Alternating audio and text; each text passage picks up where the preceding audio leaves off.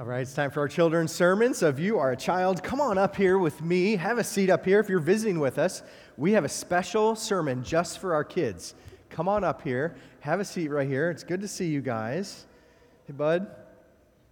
Come on up here. It's all right. Good. All right. Is that all the kids that want to be here for now? Oh, you coming? Are These guys, Cheetos. Perfect. He's coming. All right. Do any of you guys ever run another person against another person in a race?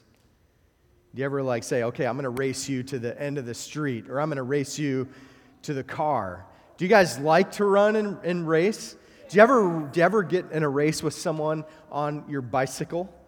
You ever get on a bicycle and be like, okay, we're going to race to the end of the block and see who can get there first? Did you ever, did you ever race uh, with someone by swimming? Do you ever say, okay, we're going to swim to the end of the pool and see who can get there first? What's your favorite way to race? Who's got a favorite? What's your favorite way to race? Uh, my friend runs and he's very fast, so I just ride my electric scooter. Okay, electric scooter versus your friend on foot. Okay. What's your favorite way to race? Swim. Swimming? What about yours? Running? Swimming? Running? Who had a what's your favorite way to race? Bicycle? What's yours? Running. I bet you guys are all really, really fast. So your assignment when you get home today is to challenge your parents to a race, a running race. To see if you can beat them in a race, okay? Do it after lunch because they'll probably eat too much and they'll be real tired and lethargic. And then give you an extra boost. That's right, their belly will hurt. That's true. Mine does after lunch. All right. I was watching a show a while back, maybe like a year ago, and it was called The World's Toughest Race. And it was like all these different teams, and they were, I think in this particular show, they were in a place called Fiji, right? Uh, it's like in the Pacific Ocean, that area. And they were teams of four, I think it was four people, and they had to go on a race all the way through. And it had all different kinds of things. They swam and they ran and they rode bicycles and they were in kayaks and sailboats. It was all these different ways for them to race against each other. The only thing is, is they could really go to get from one point to the other, they could go on any route they wanted to. And so sometimes people would go this way and others went this way. And one team could only, only one team could win, but they each made their own path for how they were going to race. Did you know what's really interesting? Can I tell you something that's really cool? Did you know that God wants us to run a race? Did you know that? And that's what I'm going to talk about today. Did you know that God has a very specific path for you, a way for you to live, things for you to do, a really special purpose for you to complete? And your whole life, God is going to help you to walk on that path and to complete that race that He set before you. Did you know that? And that's what I'm going to talk about today. There's a unique, special race from God for you to run. Did you know that? And so that's what I'm going to talk about today. So you need to run your race that God gives you to run, and you need to not be afraid. Okay? Run your race, don't be afraid. Now, the word of the day is race. Okay? Word of the day is race. So if you haven't been here before, you're going to count how many times I say the word race. And then on your way out tonight, today, you let me know, okay? All right. Get out of here, go sit with your parents or whoever you came with. I'm going to preach to your, your parents for a little while. All right, church. Let's take out a copy of God's Word together and open up to Acts chapter 20. Acts chapter 20 today. If you have a Bible, you can open it up, open your phone. We have Bibles in the pews. The scripture is also going to be right up here on the screen. So we're going to run our race today. Acts chapter 20. Now, last week, you probably remember I covered uh, the first of three points in a sermon. Uh, so, moved by the Spirit, I got through one, one point and saved the other two for today. And so that's what we're going to cover in Acts chapter 20 as we look at verses 1 through 38. Now, what we see in the beginning of Acts chapter 20, verses 1 through 16, is Paul is, or uh, Luke, the writer of Acts, is describing Paul's missionary journey. So I think Daniel or Augie, one of you guys could put a map up on the screen. There it is. I know this is tiny, um, but where we're going to catch up with Paul, you can see him in Asia in a place called Ephesus. And so, what's going to happen is the description of verses 1 through 16. Paul leaves the city of Ephesus, where he spent quite a bit of time sharing the gospel, leading people to faith in Jesus. And then he's going to travel up through Thrace, Macedonia, into Greece, ending in Corinth, and then traveling almost the same route all the way back to a place called Miletus Miletus is where we're going to catch up with Paul. So, as Paul traveled back across through uh, the region where Ephesus is located, he didn't want to stop in Ephesus because he was in a hurry to get back to Jerusalem. So, as you guys know, um, any uh, raise your hand if you're a local Key Westerner. Any local, any local people? Yeah, you live here all 365 days a year. Um, our island is two by four miles, right? And so there's really nowhere you, you can go um, everywhere you go, you have a friend, right? If you're going to go to the store, you probably pass three friends' house on the way to the store. Now, have you ever been in a hurry to get to the store and get home? Anybody? Ever in a hurry? Now, if you're a local, you understand you don't go anywhere in Key West in a hurry. First of all, our speed limit is 25 or 30 in almost every place. Number two, there's a chance you're going to get behind a golf cart or a small scooter or a motorized bicycle or a regular bicycle, and you're not even going to get to the speed limit. Number three, on your way to the grocery store, you're going to go by like two or three friends' houses, and there's a chance they're going to be outside. If they see your car, what do you have to do? You have to stop. And then begins a whole process of stopping. It's not a wave, it's not a honk. In Key West, you stop and then you're going to talk, and that talk, the conversation is probably at least 20 minutes uh, maybe longer. Um, and then on the way out, you do the Cuban goodbye. You say goodbye about 15 times. You're literally trying to drive away, waving at them. They're trying to get in their house, they're waving at you. And then when you get to the grocery store, the whole process starts over. If you go on a Saturday, you're going to give yourself a good hour for one thing, right? Because you're going to see people in the aisle. You got to stop and talk. It's a process. That's why we live here. We love it. This is what Paul's talking about. He's not going to stop in Ephesus because he's trying to get to Jerusalem. He's like, Ain't nobody got time for Ephesus right now. We got to get to Jerusalem. So, what he did was he went to Miletus, uh, which is a town about 20 miles away from Ephesus, and he sent word to the pastors of Ephesus and said, Hey, y'all need to come over here. I don't have time, you know, to spend another six months with you guys. So, you guys come over here and see me. And so, that's what's happened. We learned from Paul in the first part of our message in Acts chapter 20 that he's called us um, to preach the gospel right? To preach the gospel, to humbly fight through trials, to share the whole gospel, and to tell that gospel message to everybody you know. That's the first part of Paul's message to us, and that's what I covered last week. So we are to fight through trials, preaching and teaching the gospel. Now, what I'm going to cover this morning, two things. The first thing, we fight through trials preaching the gospel. Number two, we finish the course. We finish the race. That's the first time I said it, girls. Everybody ready? Everybody got one down for race? All right. Just making sure they're paying attention. So we're going to finish the course. Let me tell you something, church. God has a race for you to run. Do you know that?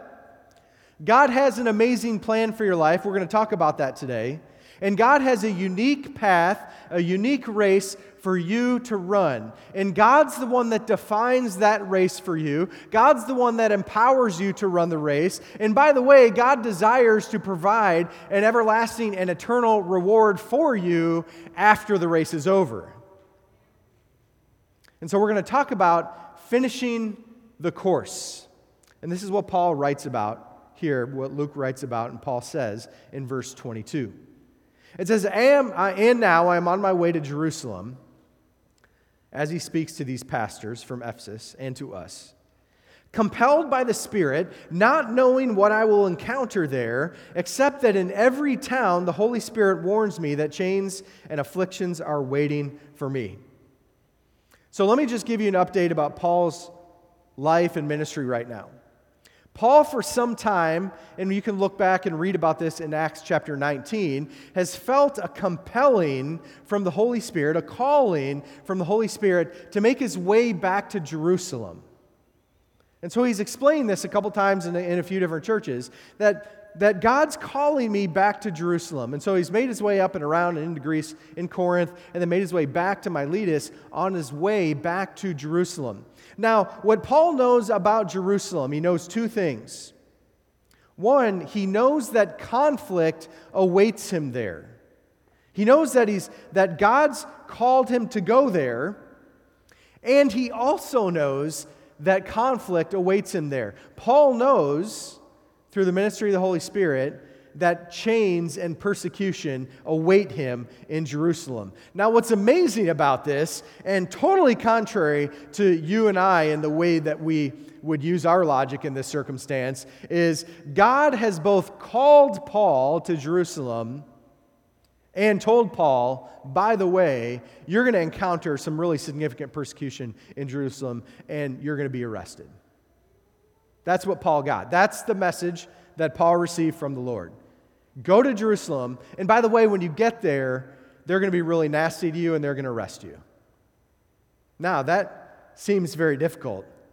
That God could both call him there and do so with the knowledge that Paul would undergo a very difficult season of persecution.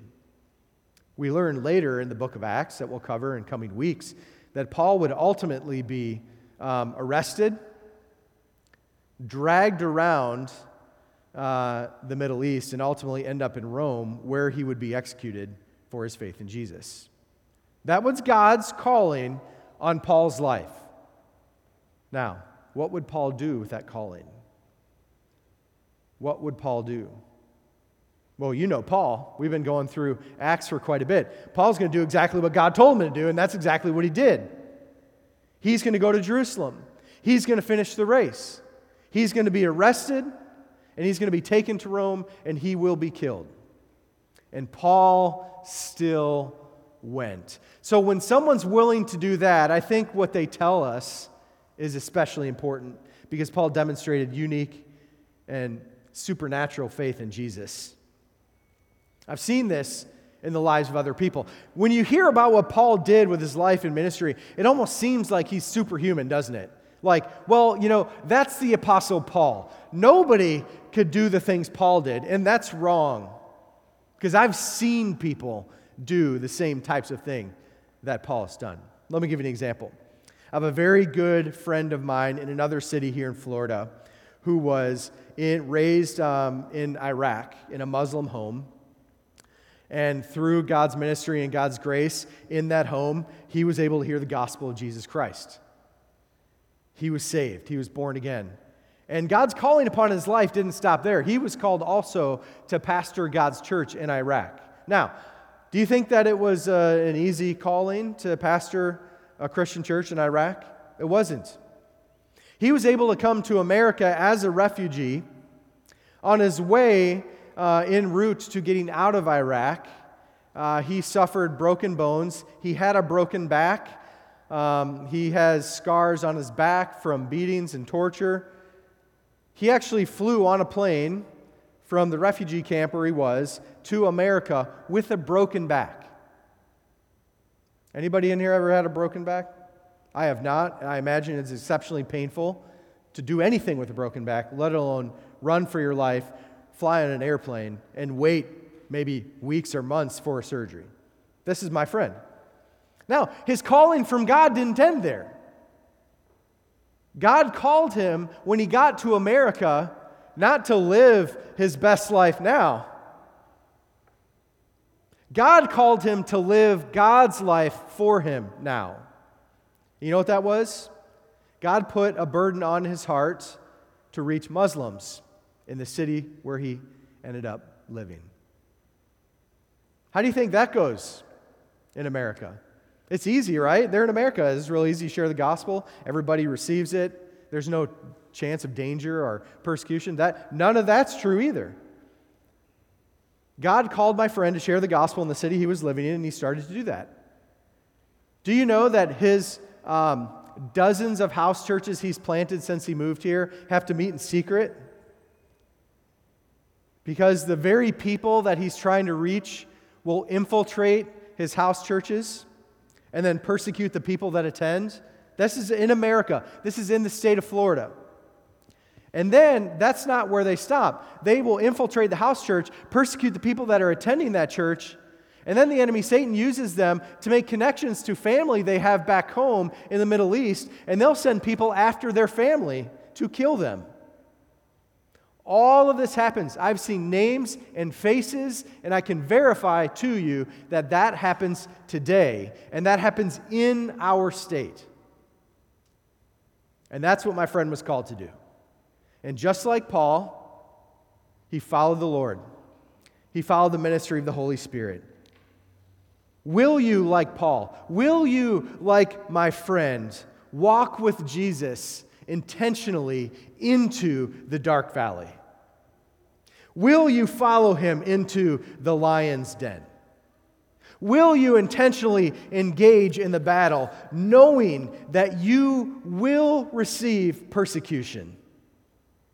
Knowing that you could experience a difficult season of life? Well, why should we do that? Maybe that's your question today. Why should we follow Jesus' call and engage in spiritual warfare for the sake of Christ? Well, Paul answers that question next in verse 24. He says, But I consider my life of no value to myself. My purpose is to finish my course and to finish the ministry I received from the Lord Jesus, to testify to the gospel of God's grace. And now I know that none of you among whom I went about preaching the kingdom will ever see me again. Therefore, I declare to you this day that I am innocent of the blood of all of you, because I did not avoid declaring to you the whole plan of God. The single greatest characteristic of Paul's life is that he gave his life to Jesus. Now, Paul didn't just give his life to Jesus in some sort of symbolic way. It wasn't like there was a moment in time where he said, Yeah, Jesus, here's, here's my life, and you know, I'm going to follow you. And then he turned away and walked and did whatever it is he wanted to do. Paul gave his life to Jesus. He essentially signed the title deed of his life over to Christ so that whatever it was that Jesus called him to do is what he did. Thus, Paul's life was of no value in and of itself. That's very interesting. Paul found his value in Jesus and that calling upon his life to follow Jesus. This world and pop culture is very eager and ready to tell you where you can find value. Did you know that? Our culture is eager to tell you that you find your value in your accomplishments. You find your value in, in how much money you have. You find your value in, in being married or, or having children. Or you find your value in doing whatever the pop culture tells you to do, which is probably the most popular movement today. Church, we don't find our value in pop culture. We don't find our value in the things that we own. We don't find our value even in the relationships that we have. We don't find our value in our jobs, in our homes, in our cars, in our intellect, and in our possessions. We find our value in the Lord Jesus Christ. He's the one who defines our value. And you know what he says about you, Christian? That you are loved and valued by God. And so, like Paul, we can say, my life has no value in and of itself. My life has value because God is the one who declares on my life its value. And fulfilling God's purpose for my life is where I find my value. And this is what Paul is teaching. Paul found value in completing Jesus' mission for his life. And Paul's mission is identified in Romans 15 20. He says, My aim, or a word you could put in there, my purpose, my race, My reason for living is to preach the gospel where Christ has not been named, so that I will not build on someone else's foundation. Paul was willing to run that race and to finish the course no matter what. So that even when, through the ministry of the Holy Spirit, Paul learns that he's called to go to Jerusalem and to give his life for Christ, he's eager to do so. Remember, he didn't want to stop and visit Ephesus because it would take too long, because he was eager to complete the race that God laid before him. The first question I have for you when we look at this text is Are you running God's race for you? I like to run with the kids. Let me correct that. I don't enjoy running at all, but I like spending time with my kids, and I like running because it's healthy for me. And so we'll go out and run, and we'll pick a path ahead of time, maybe run to the end way to the end, a few blocks down, and then run back, and then we've got a path. But while we're running, we'll see other runners out on the street, right? They'll be running maybe with us or in the opposite direction. We'll see them running down a different street. And you know what's funny is we don't see them running and then just like turn and kind of merge with them and go running with them, do we? Any joggers in here? Laura, I was just waiting, make sure you had your hand up. When, when we go running, we think ahead of time probably where we're going to run or have an idea where we're going to go. When you're running, how often do you like see another runner and just think, oh, I think I'm going to follow them for a while? It's kind of creepy and it's outside of your plan, so you don't do it. So let me give you another question. Why, oh, why, while we're running the path that God has laid out for us, when we see other people on a different path, why do we turn and run on their path? God gives us His Word, and in His Word, He defines these parameters. The, the Word of God is, is our life manual. It's, it's like the manual you have in your car that tells you how to take care of that car and, and when you should change the oil and what kind of tires it's supposed to have and all that stuff. God's given us a manual. He, he made us, first of all, right? He made you uniquely for a purpose, on purpose. And then He gave us this manual, and this, this is how we're supposed to live. God laid out the parameters for our life. And when we live accordance, in accordance with His parameters and His desires, we'll have a, a healthy, good, joy filled life defined by Him. So you don't run anybody else's race because God has a plan for your life. Like uniquely, God has designed you. And before you were born, He, he had a, a desire and a destiny for you to run this path with Jesus. You, you have a purpose, a unique purpose, and a unique path. And, and church, we've got to stop allowing other people, especially this world, to define the path and the course the race that we run. Instead, we need to look to the Lord and follow the path that He has for us. Do you remember the moment that you heard the gospel and turned from your sin and trusted in Jesus as your Lord and Savior? Anybody remember that day? Do you remember that moment? Whoa, it was a good moment, right? Right? Okay. the best you can do. All right? You know, in heaven, you're going to be like, woo, yeah. Right? Okay. You need more time to get ready for that moment. Here's the struggle we have as believers. When I was thinking about this text and really thinking about it in my own life, so I'm not, I'm not just laying this burden on top of you, I, I this burden around this week. We have a, a, a unique challenge as Western Christians. We are Christians that battle entitlement from God, right? Here's the challenge we believe that God owes us a good life the way the world defines a good life. Like, we believe God owes us to be healthy and wealthy and happy the way the world defines those things.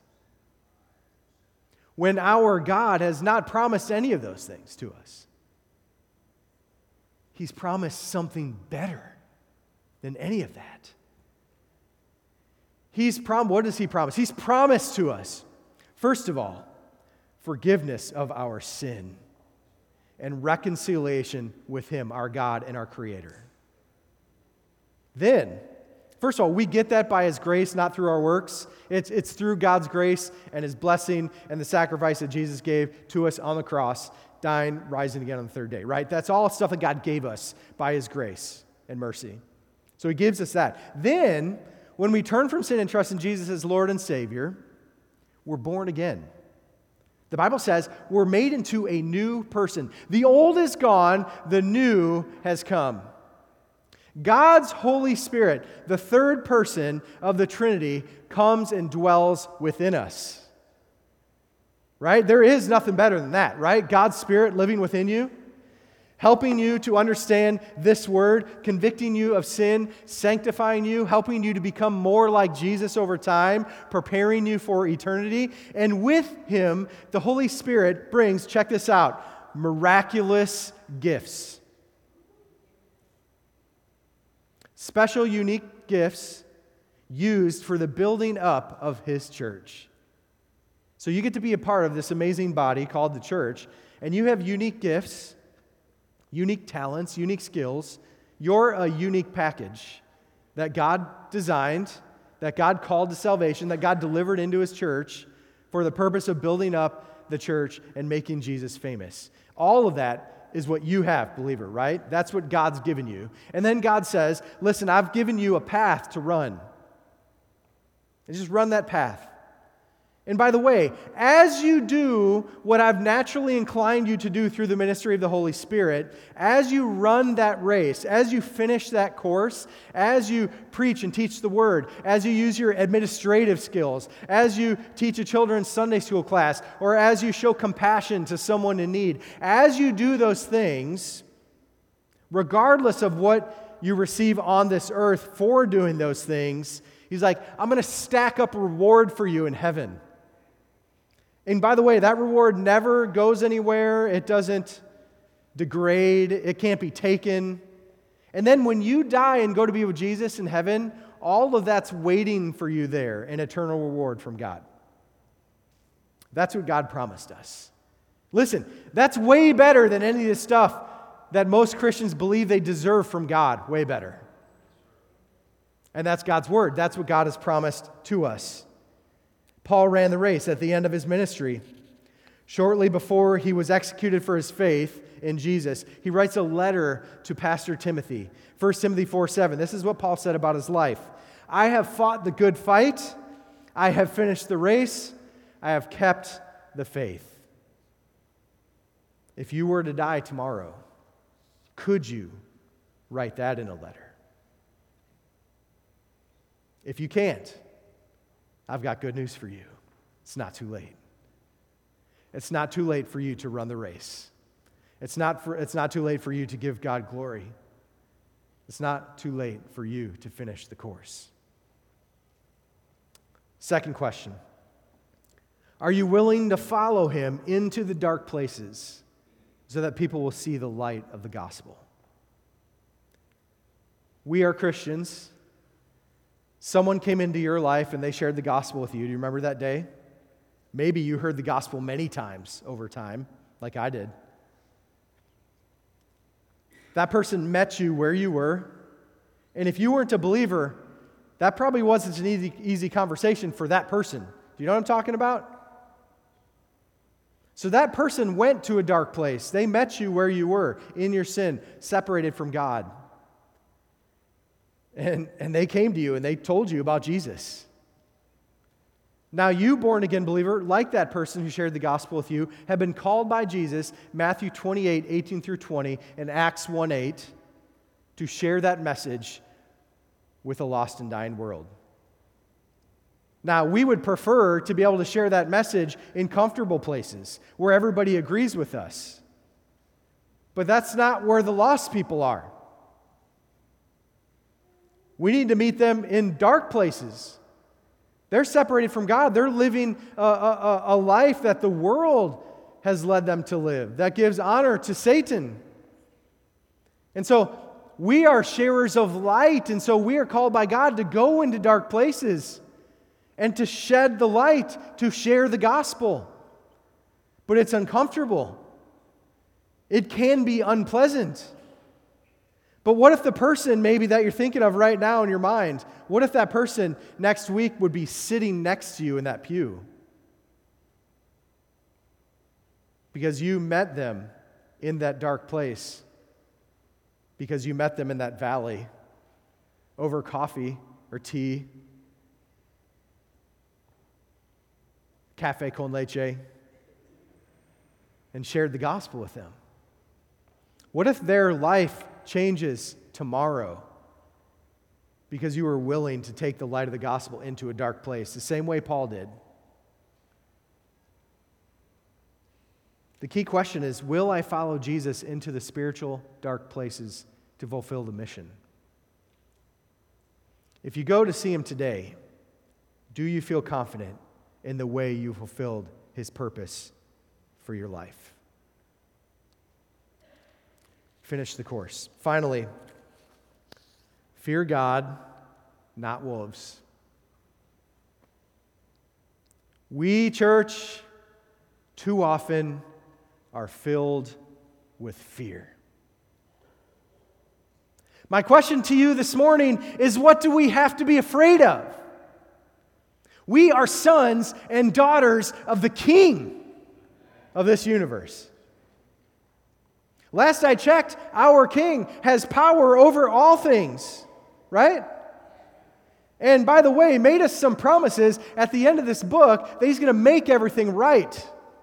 That he's gone ahead and prepared a place for us in heaven.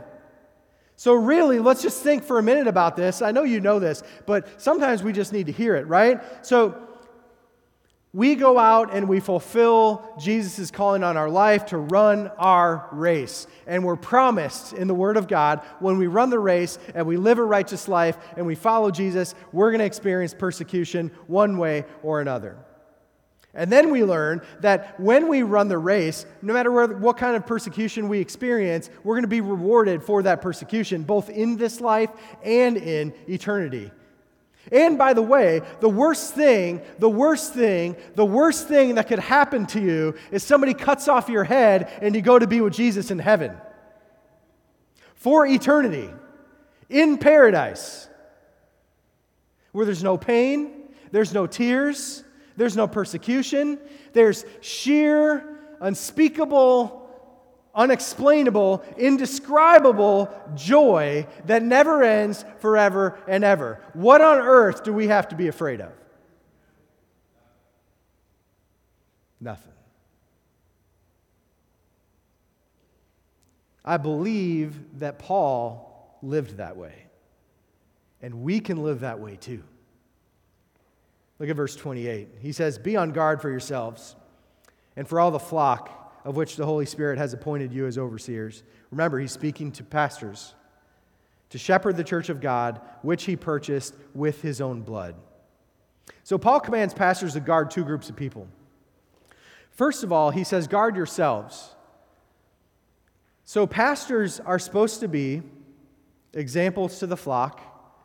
Pastors are supposed to heed, obey, and live by the word of God, to love God's church, to pour themselves out for the ministry of the gospel and the equipping of the saints. With that, a pastor is automatically brought into a dark place. As he leads God's people, as he shares the gospel with the lost, as the church grows both numerically and spiritually, the enemy, Satan, does not like pastors. He wants to shut their mouths and terminate their ministries. So please pray for your pastors. Pastors undergo an extensive amount of spiritual warfare on your behalf. As we kneel and pray for you specifically, as we meet with you and offer counsel from the Word of God, as we walk with you through the darkest times of your life, the enemy, Satan, doesn't want your pastor to be a part of your life. And he certainly doesn't want you to be led by your pastor to greater faith in Jesus and more effectiveness. So a pastor does walk through very significant spiritual warfare. So a pastor must guard himself from sin and temptation and falling. So that's the first thing that, that Paul says they must do guard yourselves. Second, he says, guard the flock. The flock is the church. That's you all. And me. I'm the pastor, but I'm also part of the church. Why does Paul give this warning? Why does a pastor need to guard himself and the church? Look at verse 29. I know that after my departure, savage wolves will come in among you, not sparing the flock. Men will rise up, even from your own number, and distort the truth to lure the disciples into following them. Therefore, be on the alert, remembering that night and day for three years I never stopped warning each, of, each one of you with tears. Paul went through significant persecution in proclaiming the gospel as a missionary to the Gentiles. He was beaten, he was stoned, he was uh, in uh, the ocean, in the sea for three days. He was whipped, he was left for dead, he was screamed at, yelled at. His best friends left him. People he believed loved Jesus turned from Jesus and try to turn others away from Jesus. That was Paul's ministry. Paul knew, it must have been through the ministry of the Holy Spirit, that after he left that area, that some men from inside of the church, so these are professing Christians, were going to rise up as soon as Paul was gone, and they were going to lead the church or attempt to lead the church away from correct doctrine and following Jesus. Paul calls them wolves. Think of the, the, the, the, picture he's painting here. The church is a flock, the church are sheep. Wolves, as he describes in other ex- uh, examples, in sheep's clothing. So people professing to be Christians who weren't really believers are going to rise up in Ephesus. And so he's warning the pastors, he's warning our church about this. He says in Ephesians 5 6 through 14, he describes in detail what's going to happen in Ephesus. He says, Let no one deceive you with empty arguments, for God's wrath is coming on the disobedient because of these things. Therefore, do not become their partners, for you were once darkness, but now you are the light of the Lord. Walk as children of light, for the fruit of the light consists of all goodness and righteousness and truth, testing what is pleasing to the Lord. Don't participate in the fruitless works of darkness, but instead expose them. And then in Colossians 2:8 he says, "Be careful that no one takes you captive through philosophy and empty deceit based on human tradition, based on the elements of the world, rather than Christ." That is alive and well today in our culture. And at times it is alive and well in the church. And it has been alive and well in this church. So Paul completes this, and then I'll close verse 32 in Acts 20. And now I commit to you God into the word of his grace, which is able to build you up and give you an inheritance among all who are sanctified. I have not coveted anyone's gold or silver or clothing. You yourselves know that I worked with my own hands to support myself and those who are with me. In every way, I've shown you that is necessary to help the weak by laboring like this and to remember the words of the Lord Jesus, because he said, It is more blessed to give than to receive. After he said this, he knelt down and prayed with all of them. And there were many tears shed by everyone. They embraced Paul and kissed him, giving most of all over his, uh, giving over most all over his statement that they would never see his face again. And they accompanied him to the ship. So God has appointed me to be your pastor and to serve you in this ministry here in Key West. God has appointed you to serve in this ministry here in Key West. If you're here today, if you're, if you're a part of this church, you've got a place in this church. If you're a born again believer visiting us from another city, you have a purpose and God has a plan for your life. God has a path on which for you to run, a course for you to complete. Finish that race and finish that race with confidence and boldness and without fear. What do we have to be afraid of? Nothing. Because we serve the King of the universe. All authority has been given to our Lord Jesus, and He's called us to a race. And as you serve in your various places in the ministry, guard the flock. Stand against improper, unbiblical teaching and doctrine. There will be wolves in sheep's clothing in this church and in your church, wherever you're going to go home. And the enemy, Satan, will attempt to use them to steer the church away from righteous, godly, joyful, biblical living. And, Christian, it's not only the pastor's job, it's your job to stand for what's right, to stand for what God has called us to do, to stand for proper doctrine and biblical living. Do that with total and complete faith in Jesus by his grace and with joy. And like Paul, finally, sacrificially give of yourself. He said it's better to give than to receive. Are you giving your time?